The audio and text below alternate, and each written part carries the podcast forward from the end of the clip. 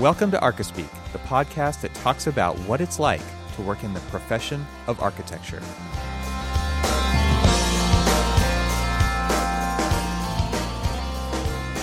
Shall we get into the, the meat of the show here? Uh, so I, I was taking notes. So I, at first I started, t- you know, taking them on my phone, and then I was like, eh, let me let me go and just like watch it from start to finish to kind of like get the whole breadth of it. So I, I grabbed in my one of my notepads, and I used like the long like Oh, yeah. reporter type Reporter notepads that I yeah. Your field notes, my field notes ones. Shameless plug. Just got not a some- sponsor, not a sponsor. But hey, I should get them as a sponsor because you know. but anyway, so I grabbed you know the notebook, and it only had like one page was actually written in it, and I was looking at it and looking at the notes. Looks like it, I just started construction administration for my uh, Duke University project. and now how long have you been on it now? Um, well, so that was few plus years ago. Do you write the dates in these things? No, I didn't write them in this one. This one was just you know straight notes from like probably a uh, a phone call that I had. Okay, so two years Um, later. So two years later, but last week, our client had reached out to us. I think I've talked about it being Hopkins. So, so they reached out to us and they were asking us to just start taking an analysis of what the post-COVID world looks like as an effect on the program, you know, the program spaces within the building we're designing. And so, you know, I'm thinking about here we are, we're going to all be required in the future to start thinking about post COVID world effects on the built environment. And what was interesting is when I grabbed this notebook to write into it for what you and I are going to talk about today, I'm looking at the notes of what I was talking about two plus years ago on the, the Duke project. But what I was talking about was how active shooter in the active shooter mentality of like, you know, how do we protect people against this, what seems to be a national fear of active shooters coming into our buildings? How do we protect the people in that building from this particular fear? Hmm. What I was kind of thinking and, and what was interesting about it is like, how are all of these like events in our human history the pandemic active shooter all these different security type issues in their direct effect on the built environment both the overall layout the access control um, what type of hardware you know what type of like overrides you know that you have in these things to like shut the lock off to make sure that you know you can like shelter in place in a room and close it down and you know basically like not have the person on the you know the the bad guy on the other side of the wall. All of these different things. And you know now we're talking about could this be you know touchless everything? And could this be the end of the open office? And you know and all these different other like things that are like directly affecting us. And then you know it, they said that protection starts especially you know in our current situation with with covid and post covid world is protection starts from the front door. Mm-hmm. Then talk about the whole procession all the way through to your space. And how do you protect that person as you get to that that thing? And then you overlay the other concerns that someone would have which because we had already talked about like active shooter policies and things like that so you're just like totally like stacking more and more like you know fears on top of how we respond to the built environment and it's just i i only chuckle so that i don't go mad over what humanity has done Yeah. to to one another to to basically force architects to think about not just creating beautiful spaces beautiful spaces that we can completely protect ourselves from other people who want to experience beautiful places Yeah, it's interesting because it- Insanity. I, I kind of feel like uh, you know if you go to Europe, they they don't have handrails everywhere, and they don't ha- they don't they don't try to protect everybody from themselves. And I feel like we really do try to do that in the U.S. We try to protect everybody from every possible thing that could go wrong. It happens every time you design a building. Well, what if this happens? Well, what about this? Well, what about this? What what if? What if? What if? And it's like how how far can you actually go? I mean, ba- basically, what you're talking about is building bunkers at some point that are all on flat ground, never go up an extra story. yeah, building single story concrete bunkers Mhm. that are wrapped in bubble wrap and with extra padding and because know- yeah, we it is go we're, we are all going a little crazy. Yeah. and you know the thing about it is is it goes back to thinking about you know we we had talked about kind of the the thought or the concept of the master builder and how the architect was the master builder and and the evolution from going away from that mostly had to do with litigation. It's like how do i start to separate myself from all of these potential litigation problems?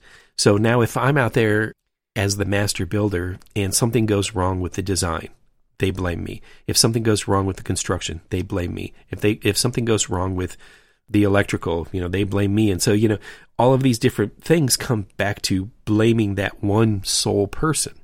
And so now they're like okay so how do i defend myself? So all i'm now on the hook for is the design. And then And now we can find a thing to blame you about. exactly. And so I don't want to You know, design this, man. Let somebody else design it. Exactly run you from know that responsibility as well. right and and so you know we're just You have the so algorithm that's- design it so you can blame that, right? and I would say that's the way that the American architect has kind of evolved is, you know, I, I always jokingly refer to construction administration or CA Yeah. as missing missing one letter Yeah. in the Y. The Y. It's the Y. Because it always ends up becoming a CYA, Yes. not a CA. Right. Because you're just, you say, oh, For everyone involved.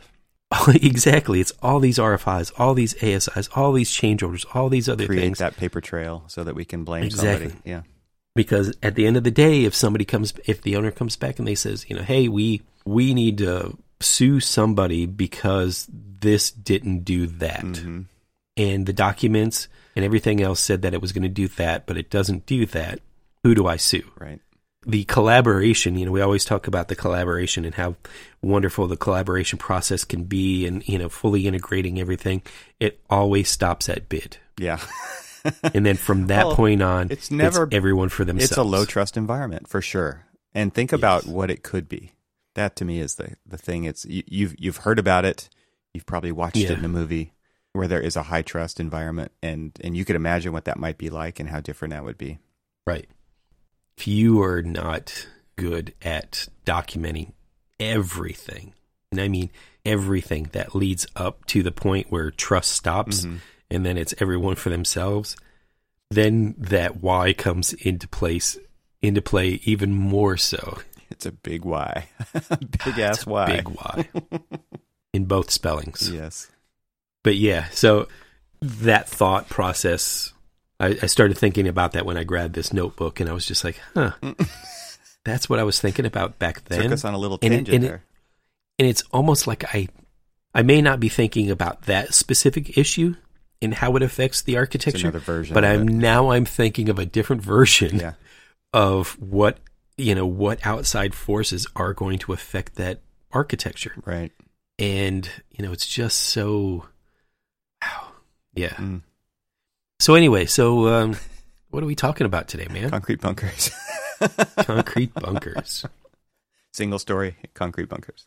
I think you actually had a bunker in one of your uh, past episodes of gift ideas for architects.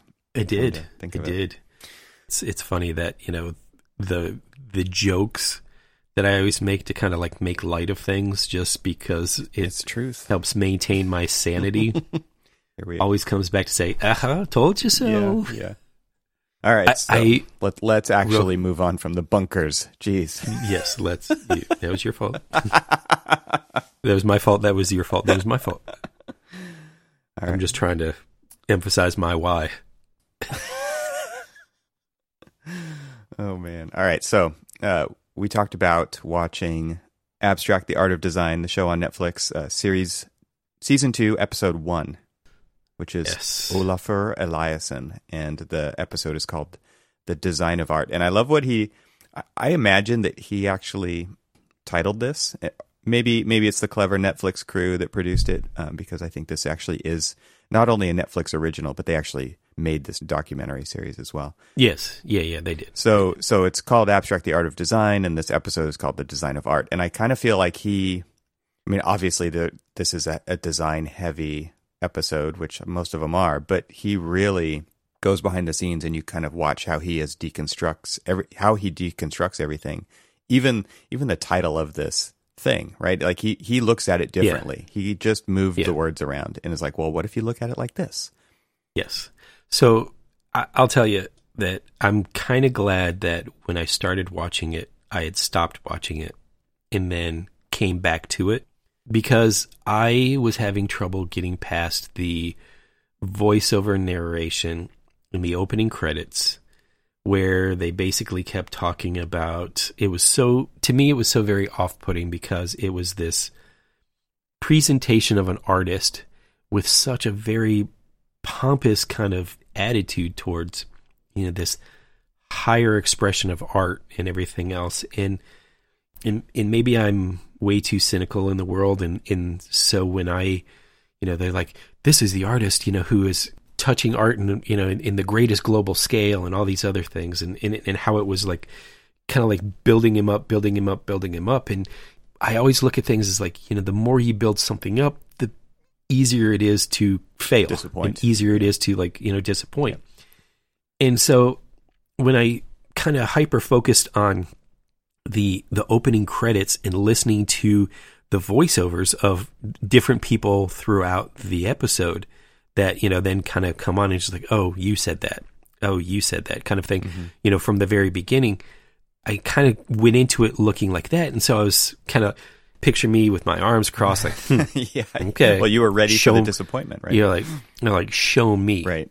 And so and so i was a little like you believe this crap kind of like attitude. And and so i got into it for a few and there was you know and i was I, I appreciated what he was doing, but I had kind of a somewhat of a negative taste in my mouth, and so I I'm glad I stopped and we went for a walk. Did a little reset, and I, I actually crashed out, went to sleep, woke up early this morning, kind of started the whole thing over, and I'm glad I did because I sort of fast forwarded past that point. Mm. And didn't have that kind of like resetting that kind of impression that I had about the art and the artist. Mm-hmm and got rid of all of that and then just watched the actual body of the episode mm. and it was so much better without that to intro. me without the intro because it set me up to just watch and listen and experience what he's trying to tell us both in the episode and in the art mm-hmm. and it was so much better and I was so much I was I was very glad about it and then the the thing that I could see about it was is the art now we, we, can we'll get into it a little bit more as we you know talk about the episode but the art itself you can kind of see the correlations in the interconnectedness with architecture mm-hmm. and and how we view architecture and how we look at architecture mm-hmm. and everything that he was saying about how he wants the user we call it users you know spectators um, it, yeah. they they call he calls them spectators mm-hmm. that as you know kind of opens up it's just like they're the co-author they're the main protagonist of the ex- of the experience right.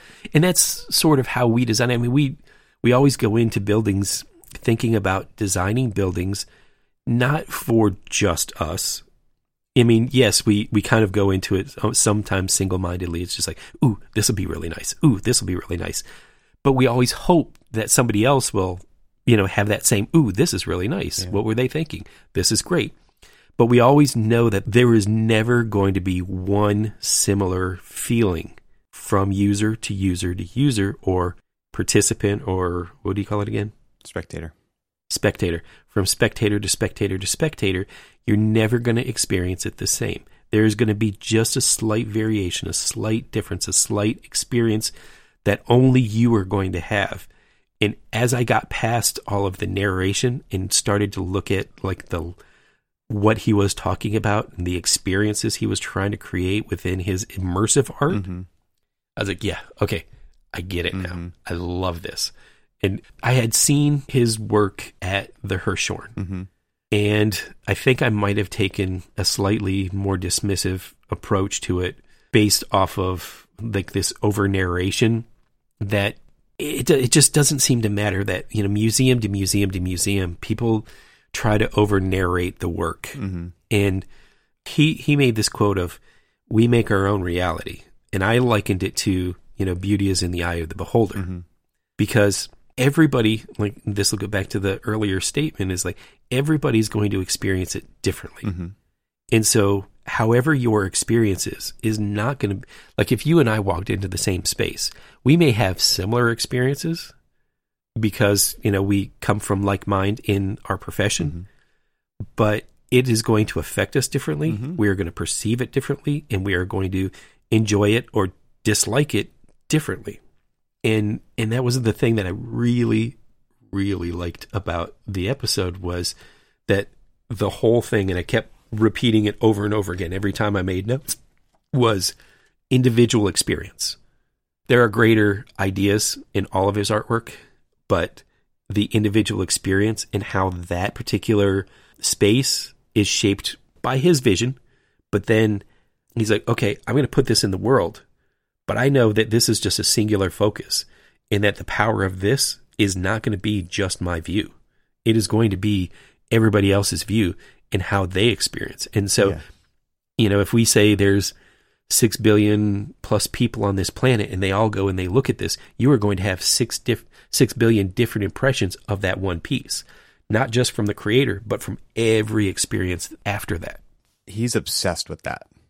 Yes, And that to me is what really sets him apart from and that's what makes this episode so interesting to me and how it how it is architecture like. I don't think architects are that obsessed with what people's experiences are. I obviously generalizing there. But that to me is like he agonizes over it. And I think a lot of times he gets kind of lucky, right? Where like he gets the space with with the trusses and he puts the light up there and he's like, "Oh, well, well now what Yeah. if we do this? And now what if we add Yeah. sound? And now what and now what if we bring in these people who kind of inspire others to to move in a certain way and, and see what that looks like. Like all of that to me is like he he's doing what we do. He's designing an experience, but he Right, is right. obsessed with the individual's experience that they get from that. Right. And and all of the different kind of branches off of what he's doing. He he kind of explores many of them. And and I think what was so we don't do this enough as architects and maybe it's just easier for him because it's a it's a gallery showing and and whatnot and he can go and just observe Mm-hmm. what people are experiencing. And i don't think we do that enough in the stuff that we create because i'm sure he takes that to the next one and to the next one yeah, and builds Yeah. upon that kind of it's a it's a beautiful way to make the work more impactful and influential over time is to see how people respond in real time. Try to understand that as much as you can and apply it to what's next or what's what what are the other things in the works right then that he can apply that to? I look back at a project that we did in architecture school. I think it might have been second year, and our job was our our assignment was to make people aware of the built environment, make people aware of things that they take for granted. Well, let me just say that what I'm how I'm explaining it is how I viewed the assignment. So, not necessarily sure that everybody took the assignment the same way I did, and it was kind of funny. Is I, I my intervention sort of got me in trouble on campus because of of what I did, but you know it was basically to make people aware of their surroundings. And so, you know, there was a variety of different things. You know, uh, there was like these overpasses of different like little connector bridges between you know a couple of different buildings that people would like put stuff up on the the underside of it and they people would look up and it's like ooh this is cool and stuff well i i did a little bit more of a kind of a an aggressive approach where i was just like what it you know what is the one thing that people take for granted all the time and if you take it away from them how are they going to react? What are they going to feel? And, and, and you know, what is the, this outcome? And so what was interesting about it is, so we've got in between the architecture building and this, you know, the, the music building and um, the theater building, which are, you know, kind of adjoined in somewhat same architectural language on campus, which is very different from the bulk of the campus, which is a little bit more traditional. And these were brick buildings, but they were big brick boxes with, you know, thin cutouts and, you know, things like that. And so we had this really wide set of stairs that connected the dorms and the the music building and stuff to like the major you know we we our building was sort of the portal from kind of like the the just off campus to main camp main body of campus. And so you had thousands of people walking through there a day. And so i you know so we had this you know really wide stair probably about you know 20 20 feet 25 feet wide. I necked the i built something that necked the stair down to a single person. Mm. and then I also made sure that because it was there was opportunities to kind of like go around it and stuff like that. I kind of closed off all of those opportunities and forced people to go down this. And the anger that people had because I took away their common kind of just something that they do every day Mhm. and that they're never aware of it. And I took it away from them and made them so hyper aware of the convenience that this one set of stairs gave them every day that they just never thought of. So you, and I, you were the COVID nineteen of of your class. it was the thanks. yeah. that's just hurtful. Um, but yes, Took away I, my- I My daily pleasures. I took away their daily pleasures, and, but I made them aware that these stairs, and and then so I, I kind of kept running the experiment a little bit more after. So before I kind of just like watched them kind of come through, and I documented it and I wrote it down, and that was part of like the early analysis of the project, and then I designed something around it, like I said, to neck it all down to just a single thing, and then to watch people try to force their two people walking up and down the stairs at the same time, which just wasn't possible. So you'd have to force somebody to back up and either like back down the stairs or You back up the stairs. negotiate. And they had to negotiate who was actually going to, no, you go ahead, no, Right, you go ahead, right. kind of thing. I'm nicer than and then, ex- and then afterwards, I, I kind of kept watching it after that, after I took it out, because it lasted. I mean, I, I put it, I specifically put it up through the most, the, the busiest time of the day, which, you know, of course, is what is going to, you know, I knew when it was going to almost be empty, and I knew when it was going to be at its height of traffic. And in like the most least occupied time, I put it up, and people were like, "What's this?" I'm like, "Eh, "It's just a, a quick installation." Um, and they're like, "Oh, eh, interesting," you know, and then just kept moving on. And so then I, I put it up, watched the anger level go from, "Oh, this is really interesting," to, "I'm going to kill whoever did this." yeah.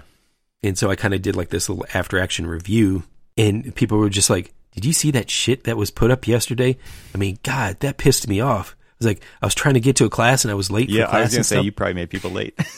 and, and and I was just Nice. like, well, that's. I was like, in a way, that was kind of my point. Is I just wanted. I was like, how do you make people hyper aware of their surroundings, of the most common thing that they use, Yeah. that they pay attention to the least? Take away the conveniences. Yeah. take away the conveniences. I'd actually told them that I was like planning on um, closing off doors and stuff like that too, and they're like, "Oh, thank goodness you didn't do that." I'm like, I don't know which one was better. you know, me pissing off a couple thousand people trying to traverse through this one thing, and I think it was only up like maybe an hour, hour and a half before people started tr- to destroy it, and so it was destroyed. You know, I didn't really have to take it down because people took it down Yeah. it was it was storming the state capitol kind of approach that they did. Well, I, I think what's You took away my freedom. I think what's so interesting about Eliasson's approach is that you know he talks about early on just just how color influences people, right? And he, he ah, says, I love how he just says, "Enjoy the yellow," right? He puts the yellow on, enjoy the yellow, and he he talks about how how the color influence us, but big picture, that's what art is all about, is influencing. yeah, And then later he goes on to talk about how there is no art without people experiencing it. So um, he talked about that first rainbow installation that he did with the misting water in the room, and, and it doesn't right. exist without the eye in the room. yep, But I think what this what this kind of made me think of was, and I've been hearing this from some other stuff that I'm listening to. Derek Sivers has a podcast. He's got a book. He's I love listening to to his stuff, but he's he's been publishing on his podcast interviews that he's been doing on other podcasts because he doesn't have his own. I mean, he does, but it's very short. It's like one minute long. he was doing it like every day for a minute. So now he's posted more long form interviews that he's done on other people's podcasts, and I, and I've heard him repeat this a couple times, and I think it plays in here, which is, you know, people say ask him how how do you have so much influence, and and I think that is one of the most important leadership traits you can have is influence, and not it's not obvious how to do it, and I think so. I'm looking for insight into that because I think it's that important, and and what he says is if you really want to connect with people, you have to surprise them. It's that it Yeah. is that. Yeah. You have to boil it down to surprising them. So if you're giving a presentation, you can probably cut out 90% of it because you want to just talk about the thing that surprises them. If you want to do a lunch and learn that people are actually interested in, just surprise people with something. You have to be able to do that if you really want to get their attention and ultimately influence them. And I think that's what happens here because they talk about how you go into one of his shows and first you say wow, right? Usually that's a scale thing or it's, you know, he's he's dialed it down so that it's such a simple idea, which we talked about maybe in the last episode with Elwood, right, which is so difficult to do. Simple is Right. hard. But he says you go from wow to aha Mhm. and that is Yeah. that surprise. That is that moment of of impact that it has on you. And that's what makes it a memorable experience to have. And i think that also plays into architecture right? If you can somehow it's not just about function. It's not just about flow. It's not just about security. It's not just about color. It's not just it's it's all of this all of these things that can ultimately hopefully impact you in a positive way so that you do pay attention to the built environment so that it can make your life better.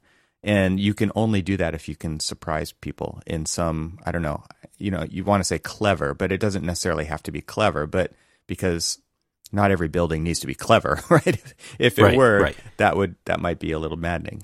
So so you need punches of surprise. And i think that to me is what as designers we kind of strive for. And it is hard to pull off and i don't even know that we fully get to experience it because we don't go do these after action reviews where you're just watching people Right. I'm, I'm glad you kind of brought that up because I was kind of drawn to that the monochromatic light one as well. You know, and talking about the you know how he kind of fought the the museum director. oh yeah like, with the rose you know, with the It's rose. not a just like, show just- about the rose. You've got to put. He goes. It, he goes. You will change the intent of the show, Mm-hmm. and he was just. He wanted to talk about the space, and then he t- wanted to talk about your experience and your perception of the space, but then also of you. he wants you to look at you at yourself and Right. how are you going to do that if there's something else in the room that is trying to get your attention And, and what I found is interesting is because if you think about it, if you're like, you know, meandering through that particular gallery and then you see these probably, you know, dark black curtains that you're supposed to pass through, and then you've got this one moment, this one special kind of thing as you were talking about. You know, we can't like, especially like, you know, with us doing public works type projects, you got to be good stewards of the budget. And they, they don't have a big budget. And so a lot of times we do, you know, dumbed down buildings, but what we're always looking for is where those moments that we can express something that will make this building feel far more special than just a series of CMU walls. You know, what what is that one thing? And and so that was one of the things that we like flourished, especially when I was down in Florida and I was working with, you know, the firm that I worked with down there. We we had a very limited budget. We knew that the budget itself was going to be stretched just based off of the programmatic elements that they were asking for. But you know, if you just do that, you're just going to have a dumb building that there's really not going to be an experience other than the activity you're doing, and there's no actual experience of the space itself. And so you you almost say, okay, how do I look at the space themselves and, and where are those opportunities to like really take them out of just being in a rec center mm-hmm. and making them being in a place that is a lot more than just that mm-hmm. That function. And that was what we kind of found fun and kind of exciting about all of the those particular projects that were so budget sensitive that you can still do good architecture. You can still do good planning of spaces, with almost zero money and also try to find those opportunities to really make special moments. Well, look what he's doing in his installations. It it is that they they're not Yeah. expensive. It's it's about the space and it's about your experience within it. And he's doing that Exactly. with light. he's not doing that with objects. He's not doing it with views of of the outside. Like a lot of times, these are very introverted spaces. Yeah, yeah. Think about the the the the Sphere project that he did in for that L.A. gallery, and Mm-hmm. You know, I mean, if you look at like the actual piece that he put in there, I mean, they're beautiful, beautifully crafted, crafted, and and things like that. And you know, I, I'd love to have them hanging in my house. Um, Wouldn't look as good. get a bigger house. Wouldn't look as good. with all the crap. Thanks. With all the crap on the. that hurt. You just busted on my house. My, I'm in the same boat. Save that for I'm me. in the same boat. exactly but anyway so but it was it was the the experience of the space. I mean you almost really didn't actually pay attention to the the art piece itself. It was how did that art piece change the space?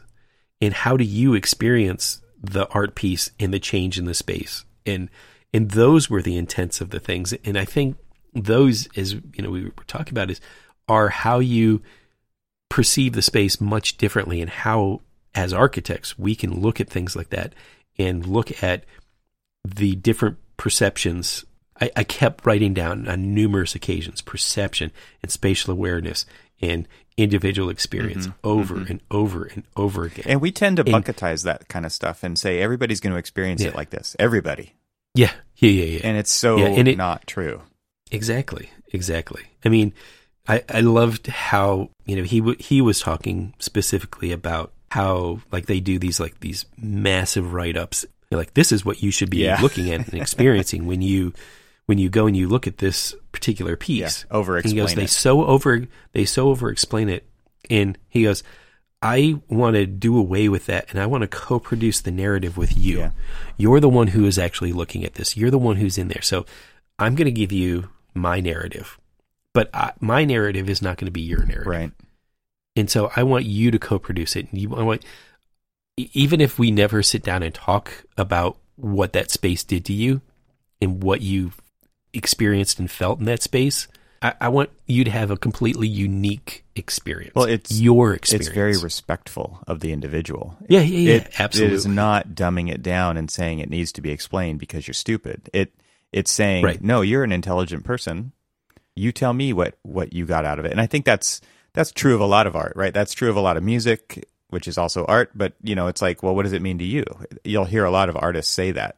Well, explain Yeah. what's the meaning of that song? It's like, well, what does it mean to you?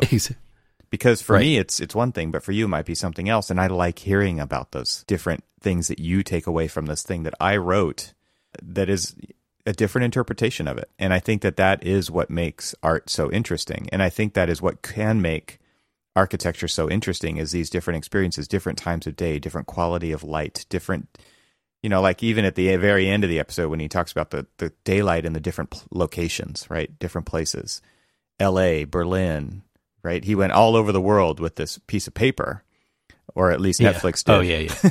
and and showed the different light colors. And that happen that changes throughout the day right? And it changes it changes your perception of so many things. Uh, and so people going into a space are going to with with not even just natural lighting are going to experience different things Right. at different times throughout the year um, in different individuals and you, you can see how this kind of spirals into a completely different experience for so many different people especially if color is influencing us it influences mood it influences outlook it Yeah. influences all kinds of things about us a visual pattern and stimulation and you know things like that where you cannot simply say it's going to be like this for everybody I had started to think about, you know, is there this kind of like spatial awareness that in his particular case is very deliberate.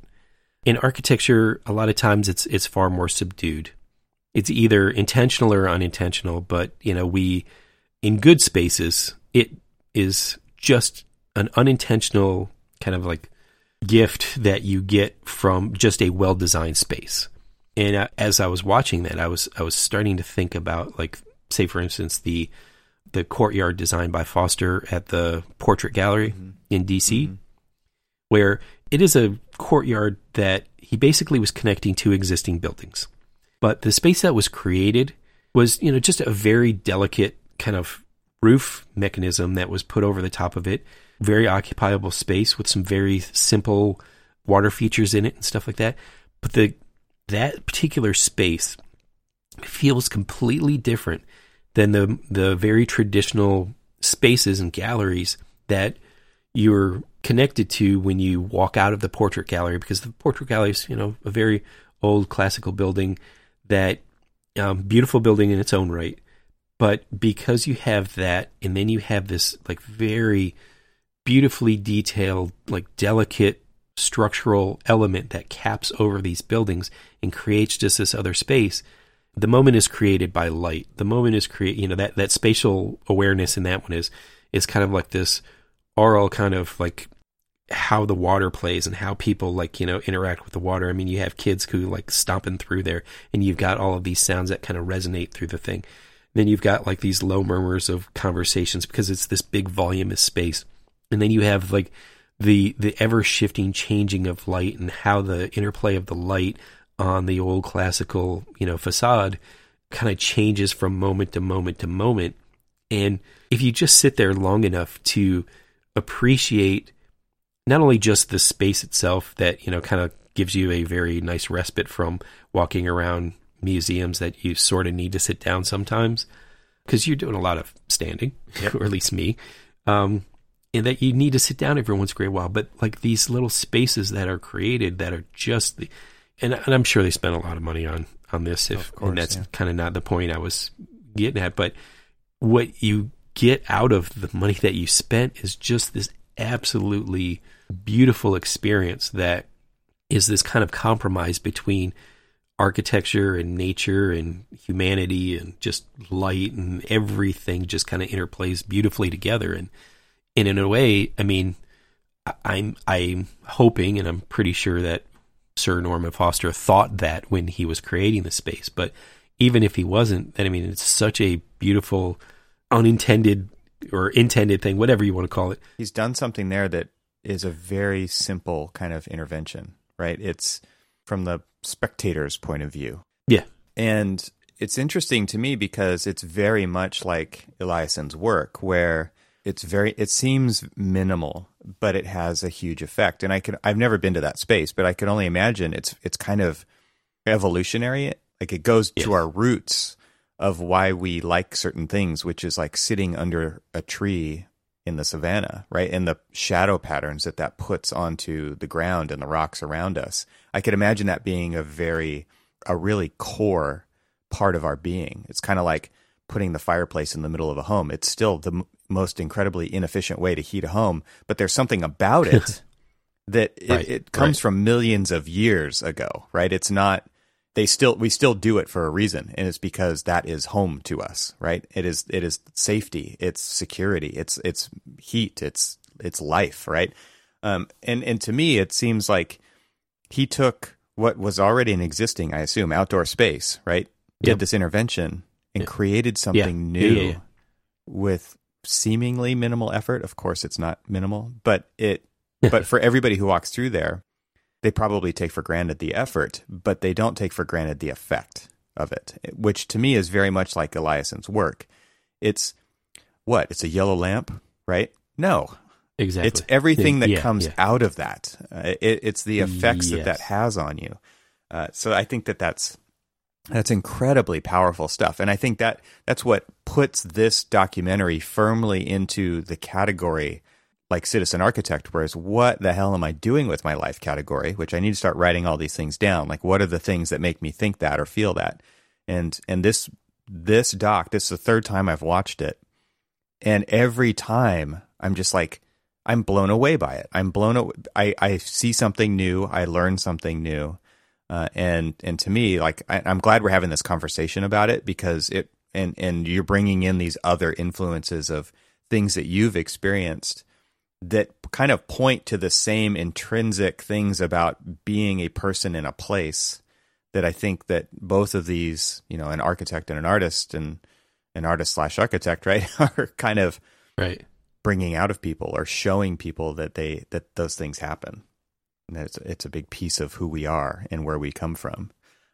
It makes me think of the the Louvre Museum in Abu Dhabi, right? Like it's it's this domed roof with these intricately patterned, interwoven, like stacked pieces. And it and I'm just trying to pull up some images of it right real quick because it's it's incredible the kind of play of shade and shadow that you get inside of these spaces.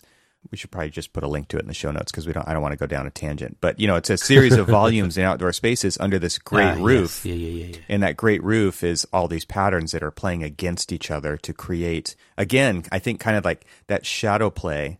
It is evolutionary at its core. And I, and I, I think that there's some kind of common thread amongst that kind of a feeling that we get by being in a place. And it's going to be different no matter what moment of the day or what day of the year you're going to go there um, for each individual.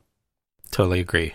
And you know, you, you get all these just kind of like little residual effects of spaces that are probably completely unintended uh, when the architect was designing them.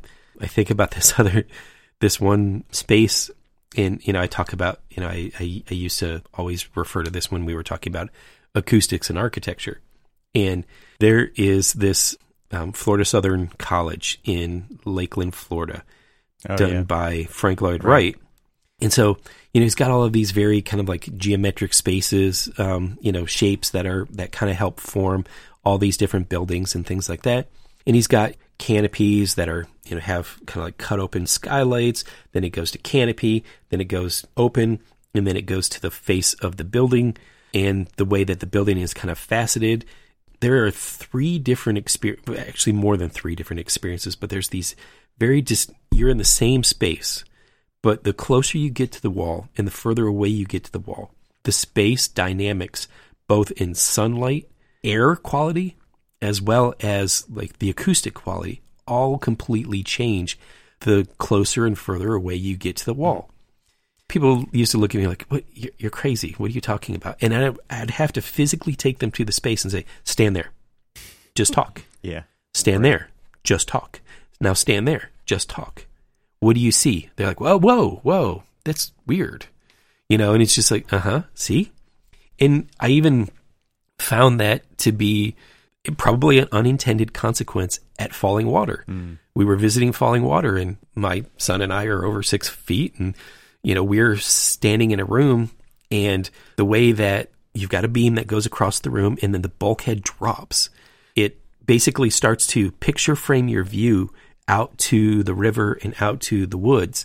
But that effort that he went to to picture frame that there's a point if you stand in one of the bedrooms and overlook that view of the river and that view of the woods that the acoustic change in that it changes the dynamics of that space and the the docent that was in there had no idea that that was like i was like come here come check this out and he's like what and it was like stand here stand here stand here and he's like i've never noticed that before he goes i've given tours over the past 15 years here and I've never noticed that.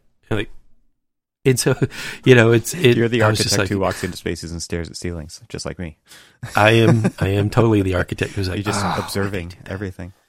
I am the one who just wants to see. I am totally spatially aware of all of the different spaces. Sometimes it's a little bit more critical, you know, because I go in there and I'm like, mm, mm, why? Mm. And then there's others. It's just like, damn, Yeah. just, just damn.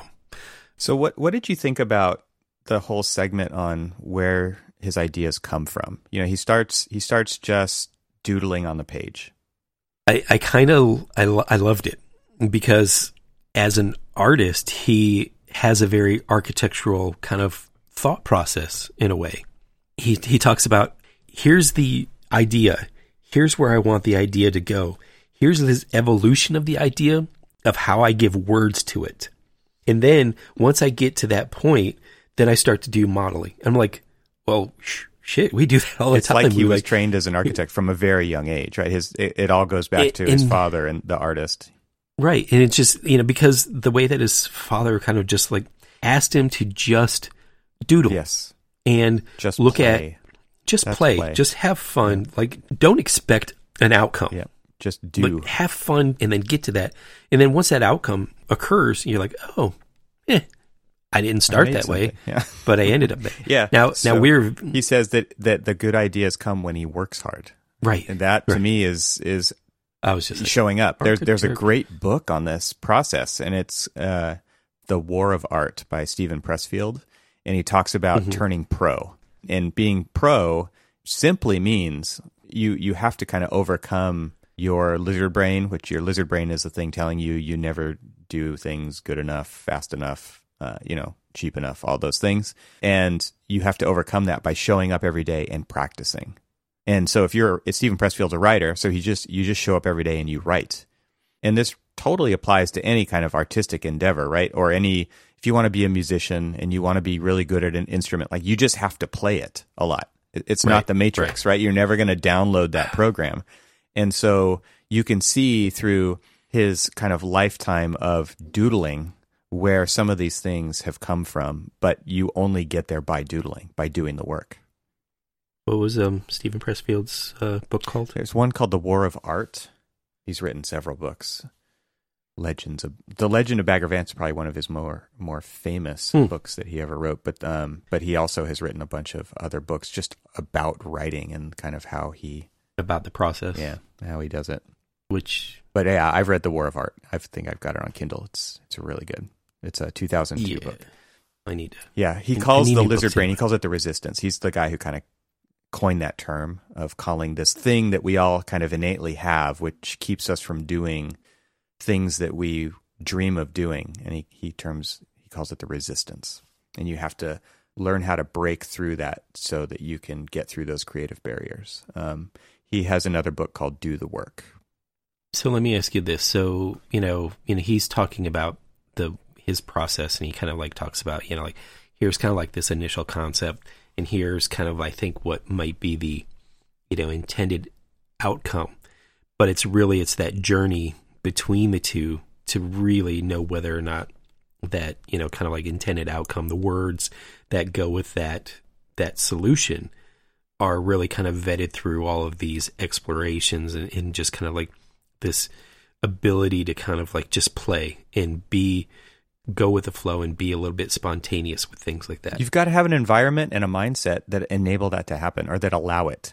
And and that's actually where I was going is do you feel like that is something that is completely foreign to architecture because No, that's you know, what the studio is. such constraints That's what design studio has always been. Right. I think. I think Right. it becomes in the in a corporate environment, it is harder to make that happen. Or you know, and and that's again generalizing. I, there's no way to cover all the bases here because there's lots of studios that where you are completely free to play, and there are it's a safe environment to do that. Right? You're not. There's no one sitting there over your shoulder saying the client will never go for that right and and i think this is one of those i've talked about it before on the show when i think it was a youtube video that bjarke ingels did and he just talked about how you know they did this ski slope on top of a recycling facility that blows smoke rings in a f- country that where there's no hills Mhm. and it's a totally absurd idea but that absurd idea would have never come out if they didn't have a safe place where absurd ideas are okay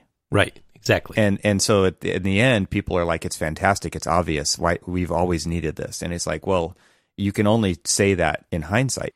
It, it's really hard to get to that place where an absurd idea can become obvious. Yeah, see, and what's interesting, you know, that you mentioned Bjarke was, I guess, because he rose to fame relatively quickly, at least in what we, you know, see in the architectural world. Compared to the glacial speed at which architectural Yeah. profession adapts, yeah. exactly. And so I had a little bit of a cynicism and pessimism kind of directed to him. Maybe it was more of the, you know, like the the project manager type brain of of of mine, or at least my current kind of iteration of. But you know, the good thing about like watching that one abstract that kind of featured him from season one is, you know, it kind of took a little bit of the mysticism. It's like he doesn't just do this to do this. I mean, he takes the hard work. He does that serendipitous kind of process and and really actually does all of the legwork for it. And it's not just this, you know, haphazard. Let me just throw some shit on the on the wall and see what sticks kind of thing, and say, haha art kind of thing. And so, you know, I gained a greater respect for for him that I was just like, hey, he's just not he's he's not a bullshit artist. I mean, I may not necessarily agree with like the aesthetic outcome of some of the things that he does, which, you know, I mean, hell, I can guarantee you there's plenty of people who don't agree with the aesthetic outcomes of the mm-hmm. things I do. But again, that's not, you know, I mean, we don't do them to just hope that somebody's going to like, hey, do you really right. like me? Because if you do, then you're never going to do anything. I mean, that was, that that's was kind of like the whole like resistance. resistance. yeah, totally. Yeah, is. exactly. It's like my whole resistance to like publishing my art, like just my doodles and sketches and stuff like that. I, I remember early on and when I was a teenager and stuff and you know, we would do all these art shows and people would be like, Oh, please tell me you're going to be putting something in there. I'm like, nah, you know, and it was because of this resistance of like, what are people going to think about this? And funny enough, I mean, people actually seem to be relatively receptive to like stuff I can create, but I wasn't ready to deal with criticism. Mm-hmm. And so I, I blocked it and I, I prevented it from ever happening. And then later on in life, I started to like free myself up from that. I'm like, who gives a crap what other people think about what you do? You're just doing it for the fun of doing it and the process of doing it and just the pure enjoyment that you get. Now, if somebody enjoys it, great. If they don't, scroll on. Well, yeah, you know, yeah, and you actually you don't have to publish it. I think the most important thing is that you're actually doing it. I think if people yeah, are asking yeah. for it because they've seen what you've done, that that's an indicator there is other people's kind of experience to be had from the art that you put into the world. But right, I mean, I and I, I yeah. publish a lot of crap, but I don't think that everybody needs to.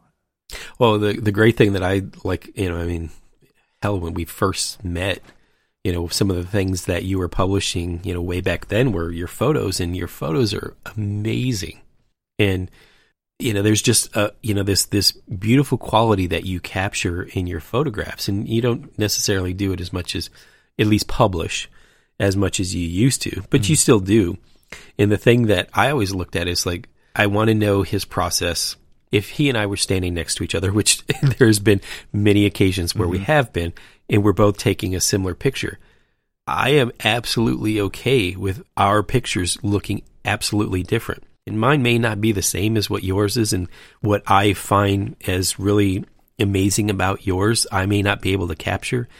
But what it does is it gives me some aspirations of like, okay, learn the craft. Because he's learned the craft. He's put in the work. He actually, it, it's not like, you know, he just like, as you said, downloaded this, you know, from the Matrix and boom, he was able to like, you know, do everything about that. You worked at it and you actually like got to the point where you felt comfortable with like putting your stuff out there just for yourself, but knowing that there's going to be some criticism or inspiration, you know, that will come out of this.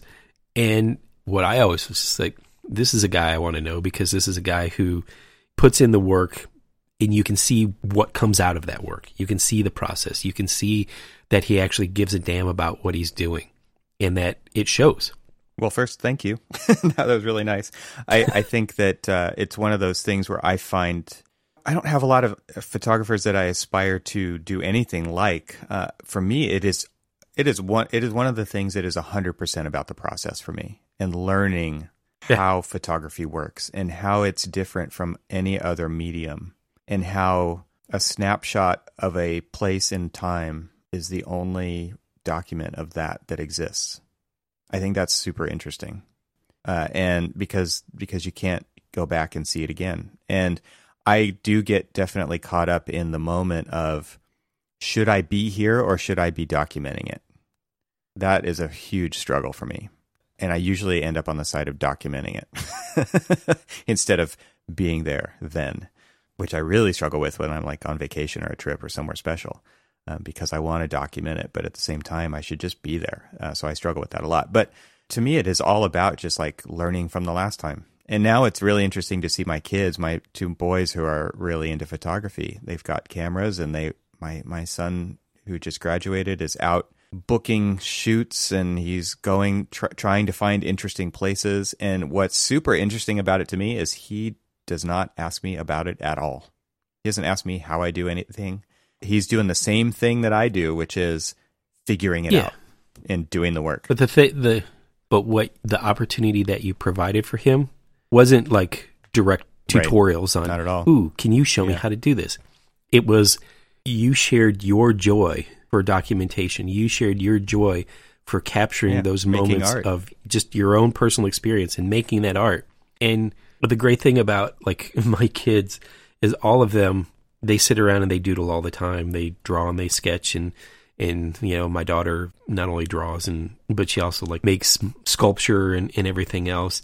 And so these are just things that I, I didn't sit down with her and say, and this is how you put a line to the thing, and this is how you like shade and shadow and stuff like that. I mean, everyone's a great while, you know, they might come up and they say, you know, how would you do something like this? How would you do something like that? And I might, you know, say, okay, well, you do this. But most of the time, they just they see that I enjoy doing it and that Yeah. they do it because they enjoy doing it. It's a lot like my dad and me with with guitar. Right? My dad is an amazing guitar player, and I never asked him for a tutorial, and he never offered. And it's just one of those things where we both have this love, and it was the the thing that you just said. It was like he simply provided the opportunity by being the inspiration. That was Right. it's pretty Right. interesting. probably the same thing. I would say that my dad had a lot of health issues when he was still around, but you know, one of the things that he liked to do was take care of his own cars. And Yeah, so, same. you know, his just lo- love of love of cars and love of just, you know, doing that. I mean, he didn't sit around and say, you know, hey, I'd like to show you why I love cars and why you should love cars too. No, I learned to drive by literally like looking down Oh, at his feet totally. and looking at his hand on the stick shift and all that other stuff and think and playing through all of that Yep. in my head. the, how do you turn a wrench? What is Right. a wrench? What the hell is, you know, a box end? Um, what is, you know, what are all these different things? I mean, what do, what does it mean to do it, you know, to torque, you know, Right. down a bolt? And all these, he never taught me any of those things, but I watched him do it. I watched him understand. I watched him like actually give a damn about what he was doing. And so I was like, that kind of looks like fun. And, you know, just through kind of sometimes the sheer need of being cheap and having this is like, crap, I do need my oil changed, but I can't afford the twenty nine ninety nine to go and take it over. So I'm going to go out and buy $40 worth of stuff to change my own oil. It's an investment. exactly. You know, and so, you know, I just started to do that. And hell, I mean, it got to the point where, and just like you, I know for a fact, just like you, that it spawned into just this weird little obsession of actually like doing your own shade tree Yeah, mechanic. This, this brings me back to the the episode where he talked about he uses drawings when there are no words, and to me that's kind of what we're talking about here, where it is. And we talked about this again in the last episode, which was learning through osmosis, or just you're actually learning by doing. And he talked about using drawings when there are no words. And I worry about that when people can't watch other people draw to communicate because it is a form, it is a language, it is a form of communication.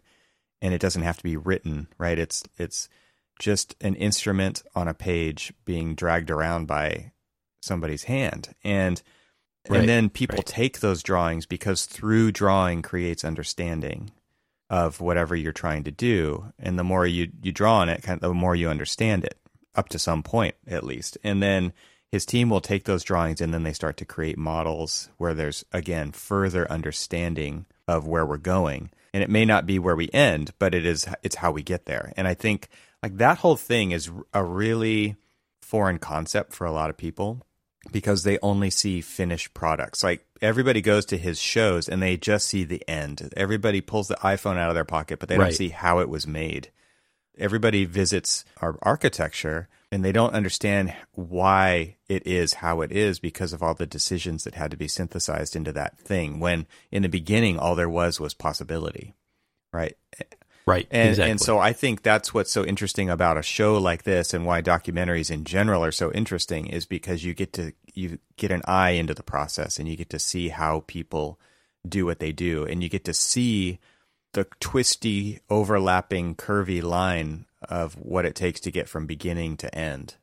And there's not even necessarily a time frame associated with that, right? Like like I think a lot of the things that he produces that we produce they've been simmering in the subconscious for decades potentially there's elements of the things that we do that Yeah. are not of the last year or of the last 6 months or of the last 3 years They are of decades, and they are even like we talked about earlier on in this show. They're evolutionary on some level. Like they're they're not even from us.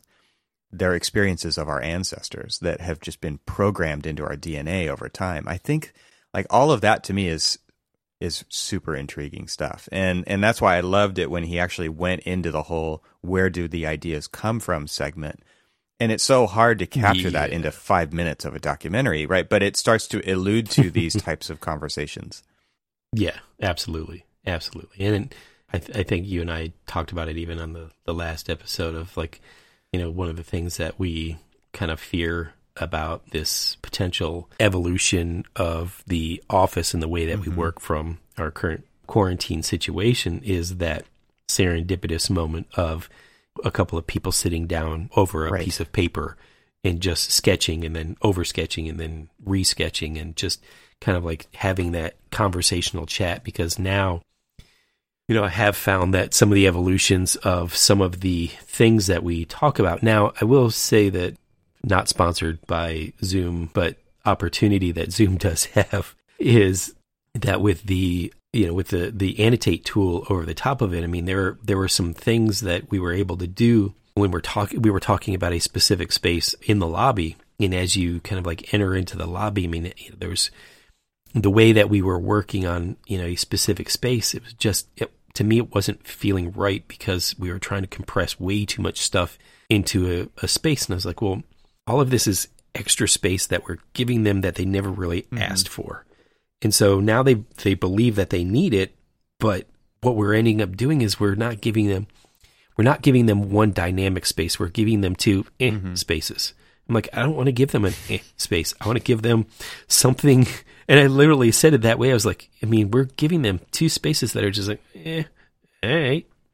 And that's not what we want to do. I know that that's not what yeah. I want to do in and I was like, so do we just say, hey, we're not going to give you this space because then what you get out of this is mm-hmm. this? And this is such a more dramatic space. And they're like, well, you know, I mean, we got to go back to the client and tell them that, you know, they're not going to get these spaces now. Like, I would much rather them showing them the path we were going and showing them the, the path that we think we should go and let them make the decision. But we have to be very clear on what we're saying. And the the great thing was is we were at least able to somewhat sketch over the the views that we have. But you know this this worry about not being able to sit down and do some of that stuff i'm sure that there's going to be the necessities the mother invention. And so there will be more and more interactive tools for these things as we potentially go to a slightly more work at home type situation. In many cases if out of need or if just out of desire to kind of like oh, maybe I shouldn't put my truck on the road for two hours a day, you know, every day. And maybe if I just like cut my carbon usage by two thirds and stay at home most of the time and only go in when I need to, hey, you know, I'm doing, you know, it's a win win for everything. But in that meantime, how do I convey those ideas? How do I convey that process? How do I convey that that notion? And I, I think um, we're sort of there, but uh, well, we, I feel like it's a it's a too much of a disconnect where it's too abstracted. I you don't actually you, see the pencil or the pen on the piece of paper and how it's being held and right how the the weight of the thing changes based on how you're holding it and like yeah, digital tools are getting better for sure, yeah. but yeah. man, we're losing something too. And also, it's that you know, and I said this in the last show. It's just like there is a lot of the story that's told by somebody's yeah. facial expression. Like, whoa. And cadence. Or just like, and, ooh. Yeah, there's so yes. many things about that, that, that I think are going to.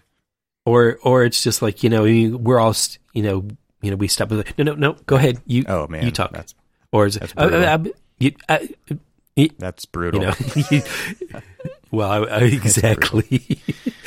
uh, and and so and and there's a lot of like that cadence that you're talking about that's lost from from that. And just like it's okay when you like see somebody who's like oh let me grab this piece of paper and they like grab a piece of paper and they're like all right so now we're gonna draw and, uh-huh. and we're gonna like run over the top of it just and, hearing that sound and, just makes me long for it that you just shook that piece of paper. Right. You don't hear that very much. No no and and those are the the missing things. Now i will say that you know, we at least a few guys on the team will take and basically tilt their screen down and have a you know like a little there, board yeah. over the top of theirs. And then they'll just like sketch over it and say well this is what i was thinking. And, and you know you can kind of see Mm-hmm. it now. You don't necessarily like i can't like grab a piece of trace and throw it over the top of it and like you know sketch over it's like but what if you think about this? Kind of thing or somebody else you know grabbing one and you know grabbing a, a pen and scribbling over the top of that and kind of creating this this beautiful tapestry of sketches that anybody who looks at it that isn't in our profession will say what the hell am i looking Yeah. at? But you say you can see the evolution of a thought the evolution of the process and the final solution all in that scribbly mess Yeah. It's it's interesting too because then it, it kind of transitions from he says we get obsessed with how and we forget why we're doing it. Uh, and and so you can't just simply doodle all the time. Right. You got to step back and and go big picture. And and I think, you know, the the ability of architects is especially special in this piece of the the episode, right? Because it's it is that powers of 10 idea of zoom in, zoom Yeah. out, zoom in, zoom like step in, step out and switch modes. Be big, be small and be detailed, be just uh, you know, what's the opposite? like loose, right? And Yeah, and yeah, I think like that's what's so Yes. interesting about this whole thing is that architects do have a really great ability and that's why I do think like he's really been trained even though not formally as an architect, he's been trained as an architect his whole life he never had to unlearn how to color inside the lines like so many of us did. I've seen stuff on Twitter, right, where where kids in grade school, and I can't even believe I'm saying this or I'm reading this, is that kids are getting graded based on coloring assignments they're doing at home because they're not, and they're not coloring in the same direction in all the spaces. And it's that kind of stuff that just breaks my heart. Like you're you're coloring wrong. How how do those words even go in the right in that order? That doesn't make any sense. Mm-hmm. You're drawing wrong. You're coloring wrong. You're not. You went outside the lines. You used the wrong tone. And and to me, like that, he was seriously lucky to be trained by an artist by not even formal training, right? Just through osmosis. Mm. But just send me more drawings, right? Like that's what his his father would say. Just send me more drawings. And and the whole exercise of just drawing a doodle and then making something out of that. I I've done that as a kid. I've done that as an adult. I've done that with my I- kids. it's I like s- make a mark on the page and then somebody else take it and make another mark and then what what can you make that into? I think those are such fun, valuable exercises. I, I loved that at you know near the end of the episode he kind of revisited that you know notion of the scribble and then just kind of like he evolved it into a cat and it was just like did I know how to draw a cat no but I you know I, I yeah, saw it he says you know, it's, you know it's just like it's about the ability to see something. yeah exactly and you look at the initial thing and it was just the this very gestural kind of like series of scribbles that evolved into Yeah. something else that I mean hell artists have made probably after their death, you know, people have made millions off of people who who did just that. Find something in the playful, find something in the exploration, find something, you know, that just like speaks to you and then, you know, let it create. Let it create you, you create it. I mean, hell, I'm looking at this uh um the Louvre in Abu Dhabi and in a way, even though they're very deliberate forms, but they're so Yeah. overlapped that it looks like that gestural drawing that Yeah, that he did. Yeah, totally. You can see that Um, if you if you blur you your eyes enough.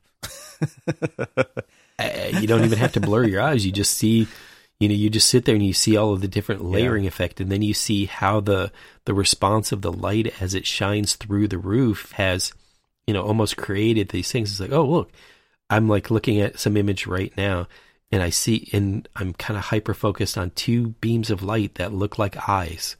And they're not eyes. my kids are so good at that, like right? Because they me. don't have all of this other stuff that's influenced them their whole life. Like my youngest will just he can see shapes everywhere, everywhere. Yeah. He sees faces, he sees animals, he sees, and he's not that young. Like he's fourteen, and he still does that. Probably end up drawing. Yeah. Godzilla. He sees Godzilla in more things than most people. Yes. This is true. but but yeah, I mean it's that that awesome. it is the ability to see something, and it's funny because people will say, "How? What?" Like they, it just doesn't even compute for them, right? Yeah. I would have never seen that. Oh yeah, but I can connect with him because like he's got such a kind of a an out there brain that he sees this the standard in a non-standard way. Mm-hmm. yeah, And so like I'll sit there and I'll say, "Check that out," and they're like, "What?" I'm like, "Look at the way the sun is hitting that wall." Like, "Uh huh." I'm like, well, "But, but look, it's amazing. look, but what do you see? What do you see there?" And they're like, "The sun hitting the wall." I'm like, "But don't you see just the face?" And they're like, "Look, look beyond." yeah, I was like, as I start to explain what I'm seeing, then they're like, oh, okay, yeah, yeah, I see it.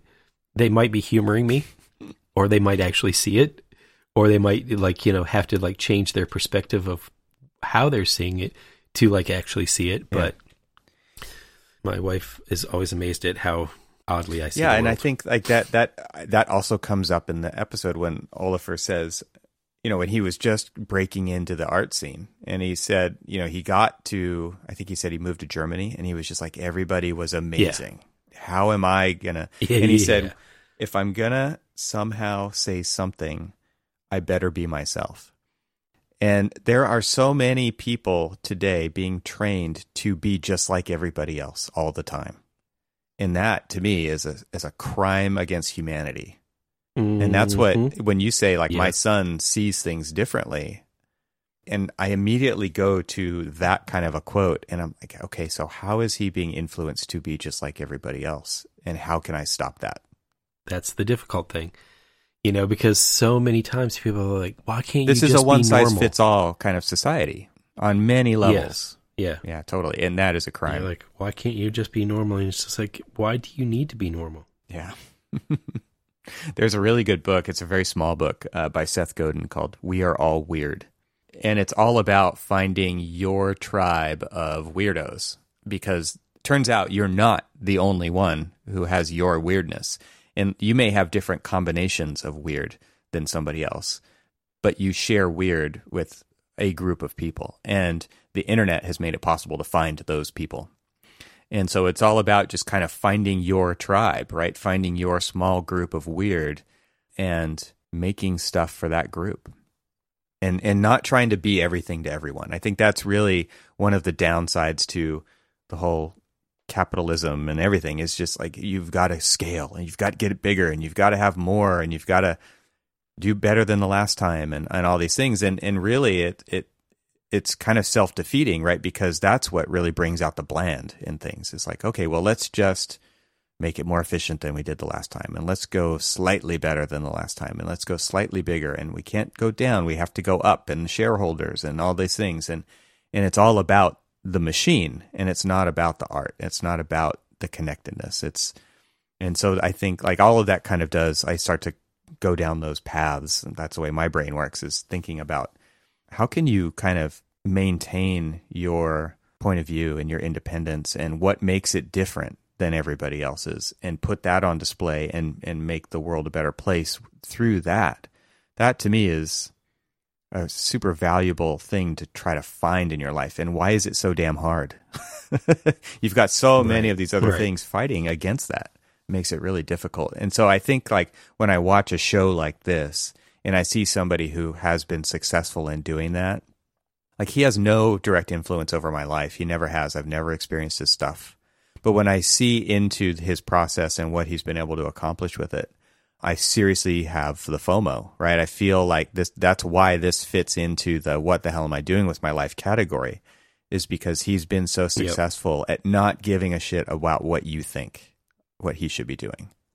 It is it is seriously about self-expression and he has honed that over the years to make valuable experiences for other people.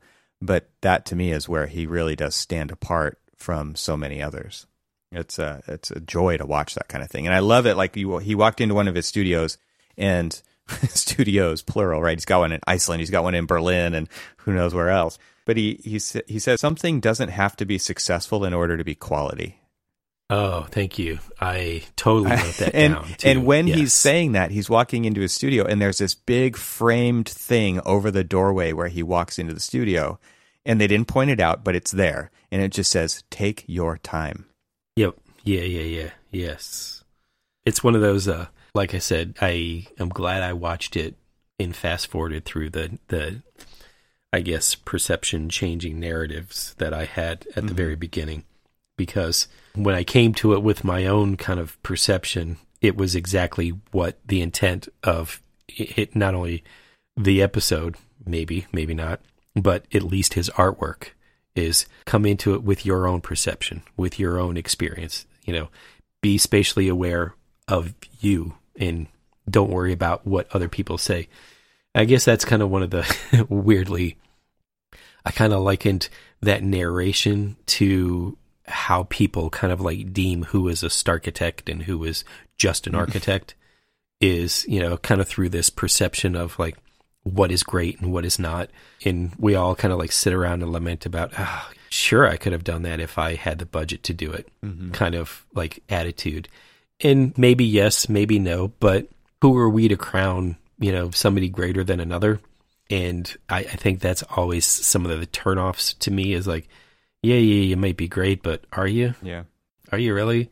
And I just, I was like, let me be the judge of what is good and bad because, it, and it's only judging for myself. It's not me running out and saying, hey, Evan, see this guy right here? He's great.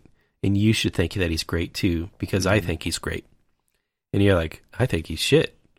And, and I don't know why you're telling me that he's great. And so, or, yeah, he's great, but he's great because not because of what why you think he's great. I think he's great because of mm-hmm. why I think he's great. And that is actually probably a little bit more of, you know, something that I would find a little bit more acceptable. And like I said, I, I seem to be a little bit pessimistic on people's views of what is great and what isn't. I was like, just let everybody else figure it out themselves. And so it kind of runs back to the, you know, the Seth Godin book of like, we're all weird. Let our, let's find our own, what we find enjoyable. It was a really enjoyable thing to watch. Um, I absolutely loved it. And I'm kind of glad because now I have to like, I I think I'm going to watch it again for, for sure. I think I need to grab up my eldest and sit down with him because, you know, I think these are kind of the distractions that he needs right now because, you know, he's just, he, he finished his first year of college. dang. Yeah. Crazy. and uh, it has been very stressful for him and kind of almost a little bit disillusioned by the whole experience because you know he's like i was kind of hoping that college would be something that i can expand my mind and not just expand the same concept of people telling me what is right and wrong and let me try to figure it out for myself and and This so that's life, been- man. I was just like, oh. I was just like, yeah, yeah, yeah, absolutely. And I think it's so, you know, apropos to like what we've been talking about, but just also it's like, you know, there are times when you're going to have to almost accept, you know, the constraints that people put on you. But then there's, you know, times where you can buck and fight those constraints. It wasn't until third year of architecture school for me where it actually clicked and I actually had that change in point of view. And and I think, you know, if it's any consolation for him is that some of these things do take time. You kind of have to get through some of the muck to get to the good stuff. Yeah, and, and and I think that's one of the things that's just the the hard challenge. And obviously, you know, as a parent, it's the hard thing to do is like sometimes you got to trudge through. Sometimes you know you've got to like fight in the trenches to understand why the trenches might not be for Well, you. and the instant gratification You know, is real. Like people want it. And and the delayed Yes, gratification is where the real fruit is. And so, yeah, hmm it's hard to tell people to wait, but Yeah. sometimes you got to wait. Sometimes you got to wait. I hope that maybe if you guys watch that together and you could just talk about these ideas and that would be neat to kind of see how he takes that and what he does with it. If if anything. Oh, But absolutely. that would be that'd be kind of neat. and it's just like one of those things that you know he may not like it may not like kick action in Right. now but it may be something that you know like my use of the powers of 10 when you know i was forced to watch it the first day of my first year of college i was like the hell are you showing me this for but then as time went on i'm like ah i get it i understand why you want me to see this and you know it only really really took me to kind of like have other people, you know, first have that, you know, that experience in the profession of stepping back and looking at the bigger picture and all this other stuff, and then trying to ask and explain to other people to do mm-hmm. the same thing and try to explain to them the reason why. And it took years, decades, it seems, to to get that you know full kind of comprehension and, and kind of appreciation for it. And so it may not hit him now, or it may be the, exactly what he mm-hmm. might need to hear. Who knows? It's his own perception of space. Individual. All right, man. Well, until next time. Yeah. Talk to you soon. Thanks. This was good. All right, that might be all for this episode, but maybe listen to the end just in case. This show is part of the Gabl Media Podcast Network. See all the shows at gablmedia.com. That's G A B L M E D I A.com. You can help support what we're doing here by leaving a five star review on Apple Podcasts to help get the word out, and don't forget to share it with your friends. We'd love to hear from you, so leave a comment on the website at archispeakpodcast.com, where you can find our entire catalog of shows. Thanks for listening. Talk to you soon. This is what you get. This is a schedule. This is a set. It's as you forget. If you blow, you can bet. I know, I know, I know. This is what you get. This is a schedule. This is a set. It's as you forget. If you blow, you can bet. I know, I know, I know.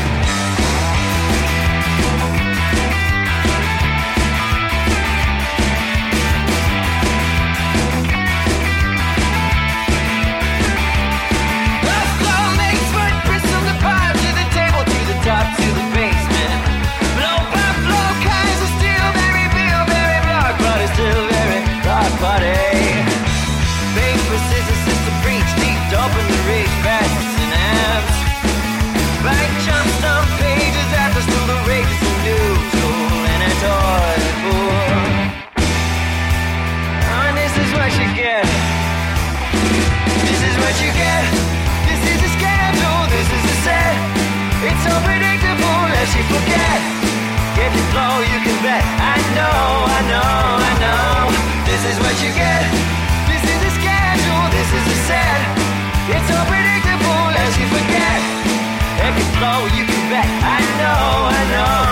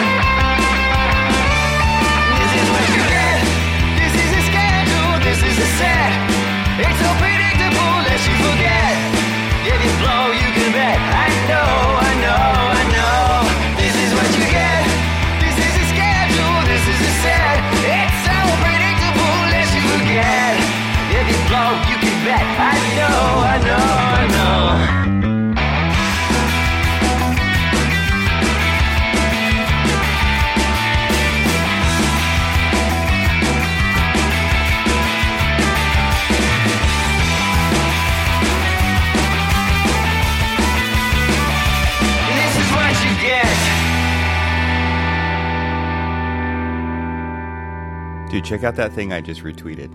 You gotta watch it. Oh hey, hey oh. I mean, when it starts off with, uh, you know, Top Gun's music, then yes. Nothing wrong with Kenny Loggins.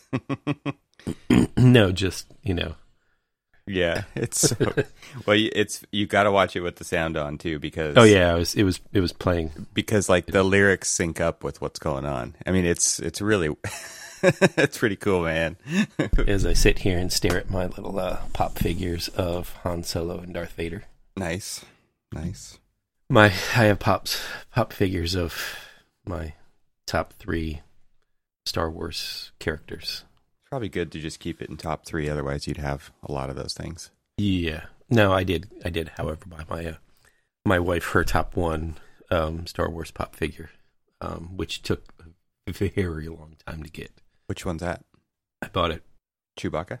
I bought it. Bought it for Christmas of last year, and it didn't show up until basically start of like just because it. I guess it was pre-orders or whatever. Uh huh. It was Baby Yoda, Oh, a new, a newly created favorite. A newly created favorite. But Wow. she was just like, it's so damn cute, Yeah. and so you know. There's there's a whole uh, documentary now, like how they made the Mandalorian on Disney Plus. I haven't watched it, but Yeah, it's good. It's a it's it's actually a series now. oh, Um, okay. First two episodes are out. They've got the one the first one was the directors um talking about the directors and kind of like their inspiration and how the whole thing got started and Yeah. Jon Favreau's kind of involvement as creative director and producer and and then god what is his name? Filoni. I can't remember his first name. Uh, but he's, you know, one of the kind of also, you know, co creative director, kind of the visionary. He's worked with George Lucas and sort of understands like the process of like character building and everything else. Mm-hmm. And so it's just it's it's it's good and it's engaging. And then they actually start to get into second one was um, a little bit more like character driven, talking about like the evolution of these new characters and their add to the thing, and then kind of how they just through certain little things, whether they're stories from the books or like env- envisioned like okay, while that was going on, this was going on, kind of thing. And you know, it's just it is kind of cool because I did I've since you know the the last trilogy had finished up, I went and I I read a bunch of the books, ba- basically just like all of the different Sith type books, and they have all of these interesting like you know side characters and stuff. I'm like, damn, this would make a great movie. Damn, this would make a great movie I'm sure they will. the early evolution of Vader. You know, because the problem is, is that like, you know, they've got the the first, you know, the the episodes one through 3 where, you know, they did okay with episode three of that trilogy. Mm-hmm. You know, it was kind of that evolution of Vader, but you almost instantly, for me, instantly fell in love with Vader from day one when when Star Wars came out Mm-hmm. and you're like, oh wow, this was fantastic. You know, this is a great. You know, like you didn't really need to know his backstory. You just knew that you know, dude was a badass and you should fear him. And then they did the first trilogy or the the first three episodes, and you're just like, Vader's a bitch. I want to slap him in his face. you know, and you're just like, why did they? I didn't. They ru- they almost ru- almost ruined Vader for me because he was a whiny little bitch. because Anakin Skywalker, I didn't need to know Anakin Skywalker's. If they were going to play Anakin Skywalker, you know, more or less like they did Luke Skywalker in in the true Episode One, actual Star Wars, Tell me how you feel. then then I really didn't need to. I didn't need to see it. I didn't need to see, you know, like oh, we already knew that Luke was a little bit of, you know, a little bit of a whiny bitch. Didn't need to know that Anakin was a, a whiny bitch too. It was like Well, I, we got- I wanted Yeah, you got to see where it came from, man. I, I wanted to know the evolution of how he became, you know, like the Yeah. the galaxy's badass. Right. And so the the there was prior to Rogue One, in that beautiful last scene in Rogue One where they kind of showed, I, I guess, like the new version of Jedi's, you know, specifically like since Kylo Ren, you know, kind of like stopped ray gun bolts and all that other stuff in in Midair, midair yeah. and, and kind of like stopped every, you know, almost like stopped time within that particular like realm and stuff and you're just like yeah and then and so like you know having vader kind of like overlay that new technology of what a jedi is with you know old school vader Yeah. was absolutely just perfect. Yeah. And then, you know, they also had the Rebels cartoon that they had on, uh, I, I guess now it's um, Disney Plus, but Right. Before that it was on one of Disney's, you know, like little spin-off channels that they had on just normal cable. And so they had that and it was it was just fantastic because, you know, they they kind of showed the Vader that you wanted to see. You know, and they didn't show a lot of him, but you know, when they showed him, they showed him as as quite quite the badass. And that's, you know, what we've grown to know and love of Vader is, oh, he's the world's badass. Sure, at the end, he he kind of grew a heart and you know went from Grinch to you know the good Grinch, from bad Grinch to good Grinch. um, but I never really wanted to know the story of the Grinch before the Grinch. I just wanted to know the Grinch was bad. Then he had a little bit of redeeming qualities. He became good, but he was still sort of Grinch. And if he if he became Grandpa Grinch, you know, sitting at the retirement home, and if somebody like really pissed him off, he could, you know, like snap and give, go back to bad Grinch. That was kind of what they needed to leave Vader right there. Leave him alone. Don't do anything unless you're going to come out and just do like uh in these books, basically because he's kind of like the. I'm going to go down a little rabbit hole of nerdom, but you know he's like the lapdog of the Emperor, and you know basically does uh, the Emperor's bidding because he knows that at right at this point in time he's already gone down the road of, well, there's no turning back. You know, my friends aren't going to accept me, and and because I've already like killed half of them, if not more of them. So you know, and at that point in time, the emperor is stronger than he is, even though they always show him as kind of like this meek and feeble kind of guy, but he really isn't. That you know he's not ready to like take the mantle from the emperor, uh, which you, know, you can contend that he never was because he still had too much goodness. But like that that whole story arc that they talk about, you know, and how like they just hear these whispers throughout the galaxy of this Lord Vader, Lord Vader, Lord Vader, and then they like see him in action and they're like, oh shit. Stories don't even remotely do him justice. Those are the stories I want to see. Yeah. I want to I want to see the John John Wick Vader story. you know, damn, somebody killed Oh, Vader's puppy. That's not good for the kids.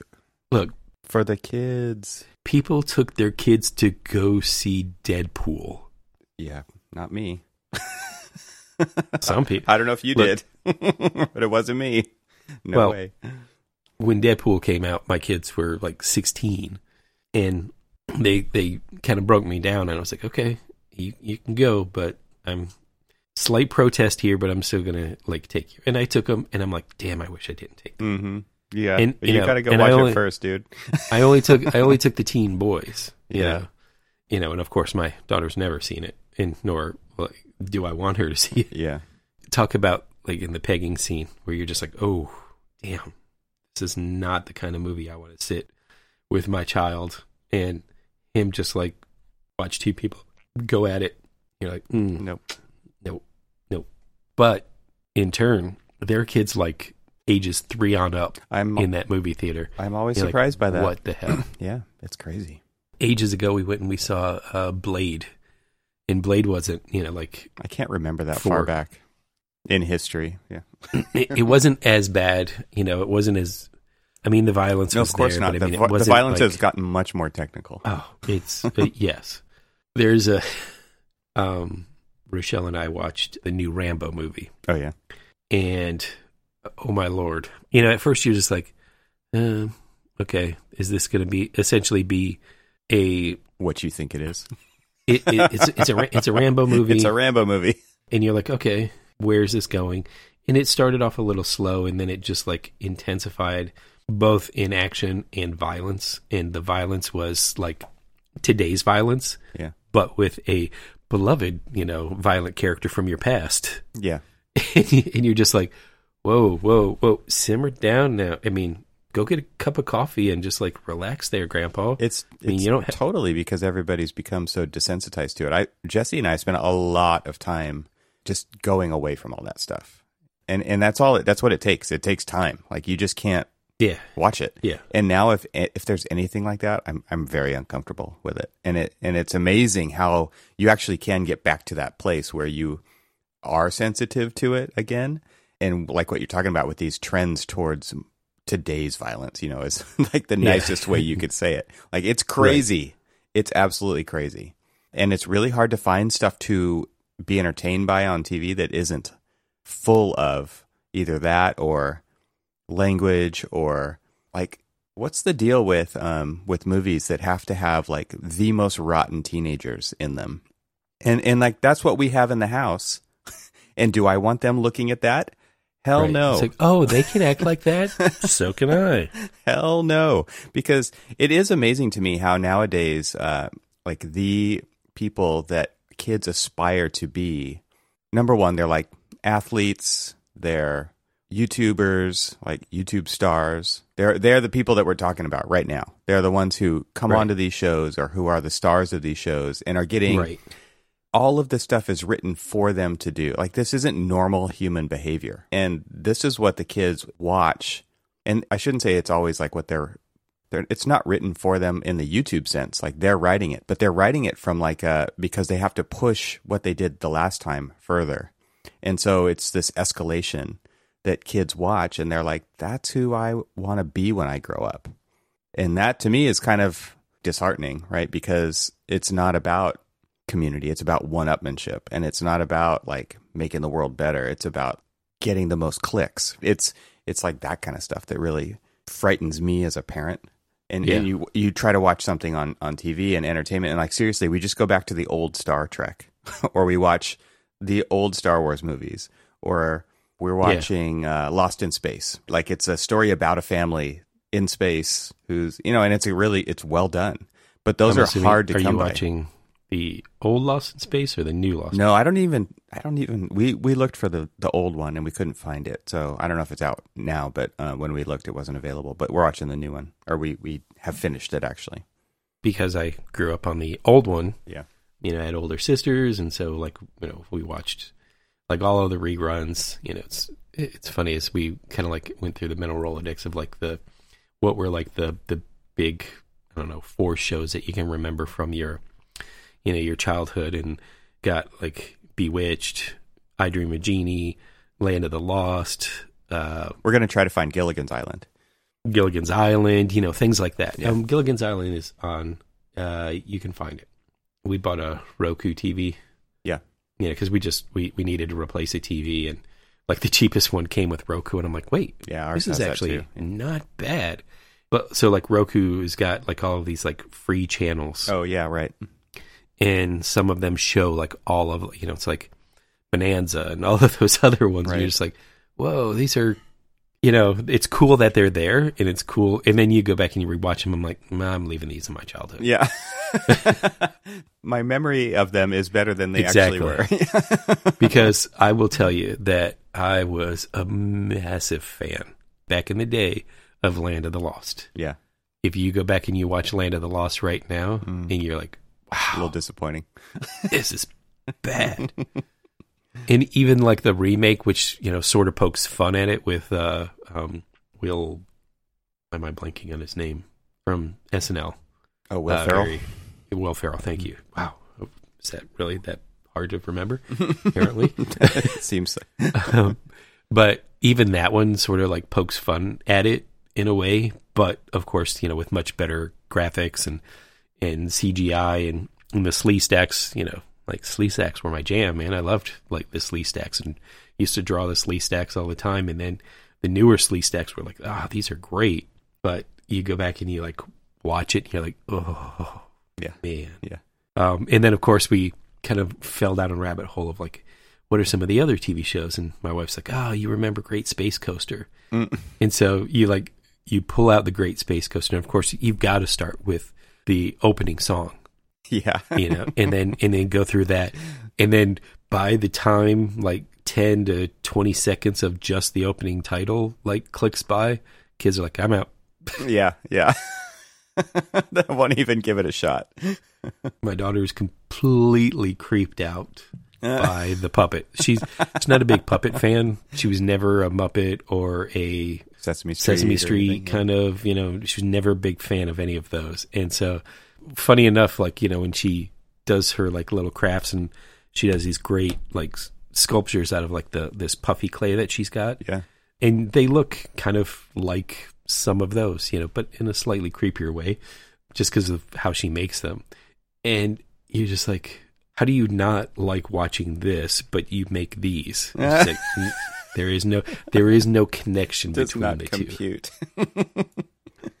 there was some cool Twitter threads going around about like top five uh, TV theme songs from your youth, you know, and it was stuff like Family Ties and Growing Pains and stuff like that. And I was just thinking like, oh, like Three's Company, Gilligan's Island, Yeah, uh, the yeah. A Team, Magnum PI. My mom and I used to like watch. We we would have like our own date to watch A Team every week or Magnum PI, and it was because no nobody ever died in those shows. But there was lots of machine say- guns. the the best the one of the ones that I can still remember the words and in the other day um probably halfway into you know where we're at right now I hunted down and watched the pilot episode which was actually a it was a 2 hour pilot and it was a lot darker than the actual um series and it didn't have the the title song Mm. but then like every other one after that had the title song It's like they just Greatest weren't ready Ameri- in time, or what? Oh yeah, that, greatest american hero yeah, I remember that. Bam. That was amazing. because they had like they had the music, but Yep. they didn't have the lyrics. Uh, wow. Maybe they just didn't want to spend money on that in the pilot yet because they didn't know if the show was going to make, make it. sure. eh, oh yeah, they wanted to make sure if it was going to stick or not. And that they- show was so good. I remember that when I was I was maybe five or six when that came out, and we used to like go to the babysitter's house when my parents would go out. And that's the first time I ever remember watching that show, and it was so like it just drew me in. You know, a normal guy. exactly. yeah, superpowers. Like that was the first time that had ever like come into my into my life. I'd forgotten like how he got his superpowers. Oh, I don't remember. I knew it came. I knew it came from the suit. Spoiler alert. Oh yeah, that's right. It came from the suit, but the suit was given to them by aliens. okay.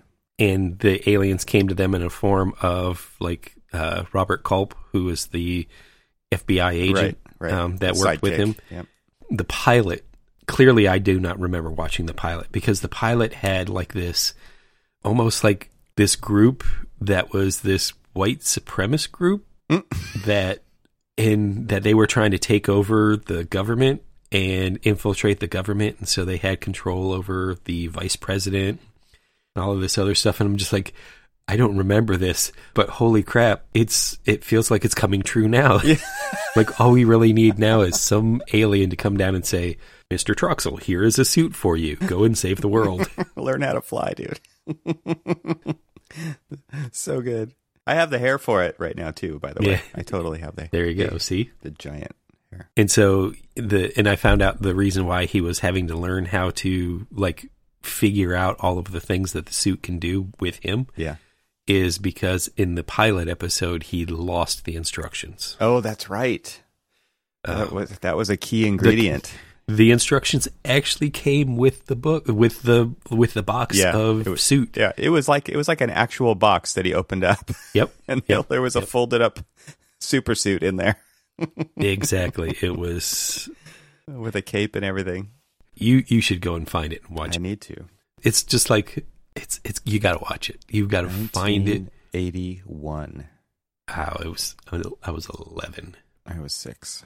My my hearkening back was correct for once. So what's funny is is that you were your perception of that was completely different than my perception because I had five more years of Yeah, worldly totally. experience. Yeah, yeah. I mean, did. I was in what first grade? I Yeah. totally different. Yeah, I found uh, on on Amazon they showed the pilot. The video is currently unavailable, but uh, hour and thirty five minutes. So if you look through like Roku, Yeah, I'll check. you would be surprised that I think you'd find it somewhere in there. It was it was on something and it sure was free for what I watched because I I wasn't going to pay for it, but you know it's just like ooh a childhood memory. Right, right, Rent it for three ninety nine. Yeah, no, it can live in my memory. right, It's just like, what is the price tag on childhood memories? right. Very low. very, very low. It's like, yeah, I don't really think I want to watch that one. But oh man, I remember uh, I would say that my first childhood crush was probably Jeannie. oh yeah, yeah, Yeah. Jeannie. I'm I'm looking right here at um the Greatest American Hero, and I I think I had a crush on her too, or maybe it was in uh, Mindy from Mork and Mindy. God, I remember all those shows too. It was just so. And then you know we were looking at other puppet like related TV shows from the '70s that you definitely know the producers and the creators were high as a kite when not only they pitched it but they directed it. Come on, HR oh. Pufnstuf? really? Oh man, HR Pufnstuf. You, you, I mean, they they somehow, some way that got past everybody, and people are like, "Hey, it, sure." I don't know what all of this means, but his name's HR, and you know his last name's Pufnstuf, and stuff, and that sounds very British. That's awesome. That's awesome. I'm trying to figure out what the heck. I, there must be a meaning behind the symbol, the alien symbol on the front of the suit. Oh yeah, but I, I guess I'd have to rewatch the, the whole series to figure it out. oh, and such a you good really song. want to go through that? I just it's just playing in my head right now. So good. yeah. So at, when it came on, the pilot came on, and that's when we realized it didn't have the lyrics because the music came on, and my wife and I started singing it. And of course, you know, my daughter's like, "The heck's wrong with you two? and There's not even they're not even singing.